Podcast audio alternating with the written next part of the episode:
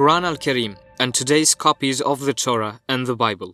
Introduction There are three major religions on the earth today Islam, Judaism, and Christianity. Each of these three religions has a holy book claimed to be the word of Allah by its votaries. The holy book of Judaism is the Torah. The holy book of Christians, the Bible, is composed of two parts the Old Testament, or the Torah, and the New Testament, or the four Gospels and the complementary epistles. Muslims' holy book is the Quran al Karim.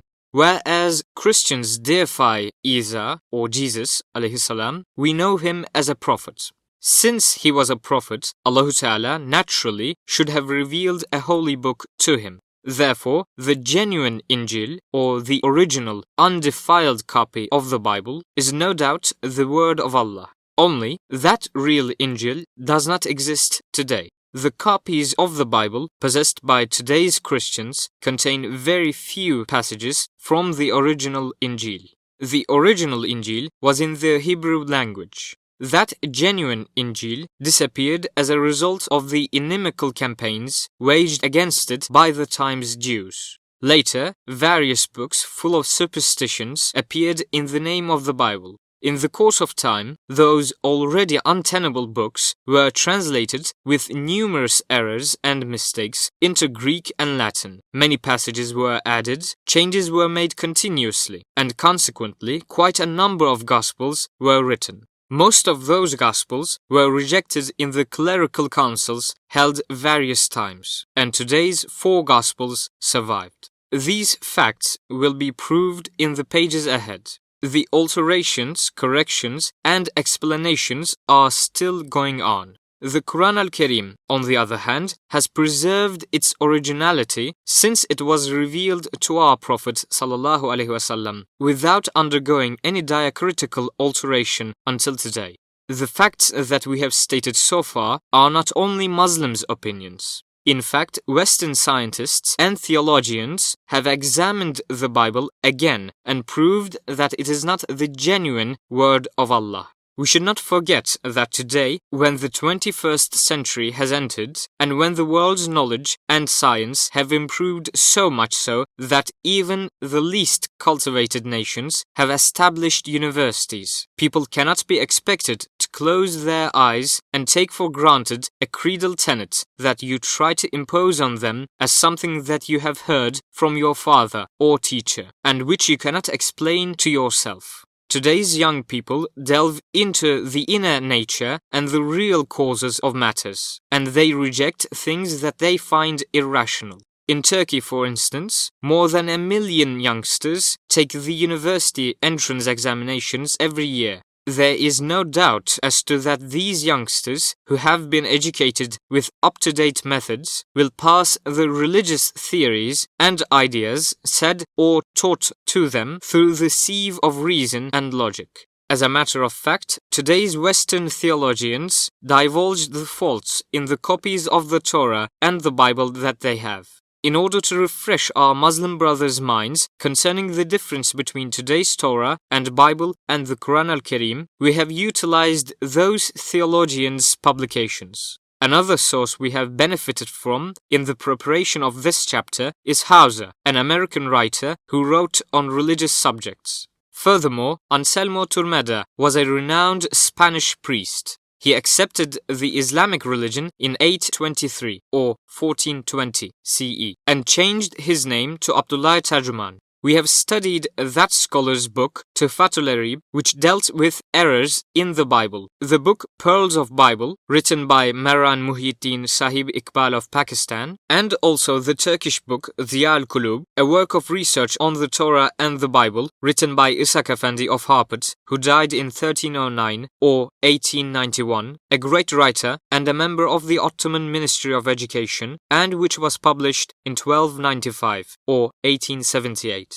The last book was translated into English and published by Hakikat Kitabevi in Istanbul with the title Could Not Answer. Furthermore, Shamsul Hakika, a book of 290 pages written in Turkish, again by Khaja Isak and printed in 1278 or 1861, which is registered at number 204 of the Düğümlü Baba section of the Public Library of Süleymaniye in Istanbul, proves with sound documents that the Quran al-Karim is the word of Allah and that the Christians' holy book, which they call the Bible, is a history book which was written afterwards. In addition, Izahul Maram, written in Turkish by Haji Abdullah bin Destan Mustafa Efendi of Bosnia, who died in 1303 or 1885, and printed in 1288 or 1871 in the print house owned by Yahya Efendi, who was the sheikh of the convent of Mustafa Pasha, situated immediately outside of Edirne is registered with number 771 at the Nafiz Pasha section of the Library of Süleymaniye. It proves, with various documents, that Christianity is a religion mangled into utter heresy. Another book we have borrowed from is Izharul Haq by Rahmetullah Effendi of India. That book delivered the severest blow on Christianity and divulged the fact that it was a groundless religion. It is written as follows on the 396th page of the Persian book Makamat Ahyar. Fander, a Protestant priest, was very famous among Christians. The Protestant Missionary Organization selected a commission of priests under the presidency of Fander and sent them to India. Their task was to try and spread Christianity. In 1270 or 1854, scientific debates were held between that commission and Rahmatullah Effendi, a great Islamic scholar of Delhi. The most heated of those debates took place sometime during the month of Rabiul Awal and on the 11th of Rajab. By the end of the long discussions, Fander was altogether beaten out. Four years later, when the British forces invaded India, after which they perpetrated horrendous persecutions and torments on Muslims, and especially on the Sultan and the men of religion, Rahmatullah Effendi migrated to Makkah Mukarramah. In 1295 or 1878, the same commission of missionaries came to Istanbul and launched a campaign propagating Christianity.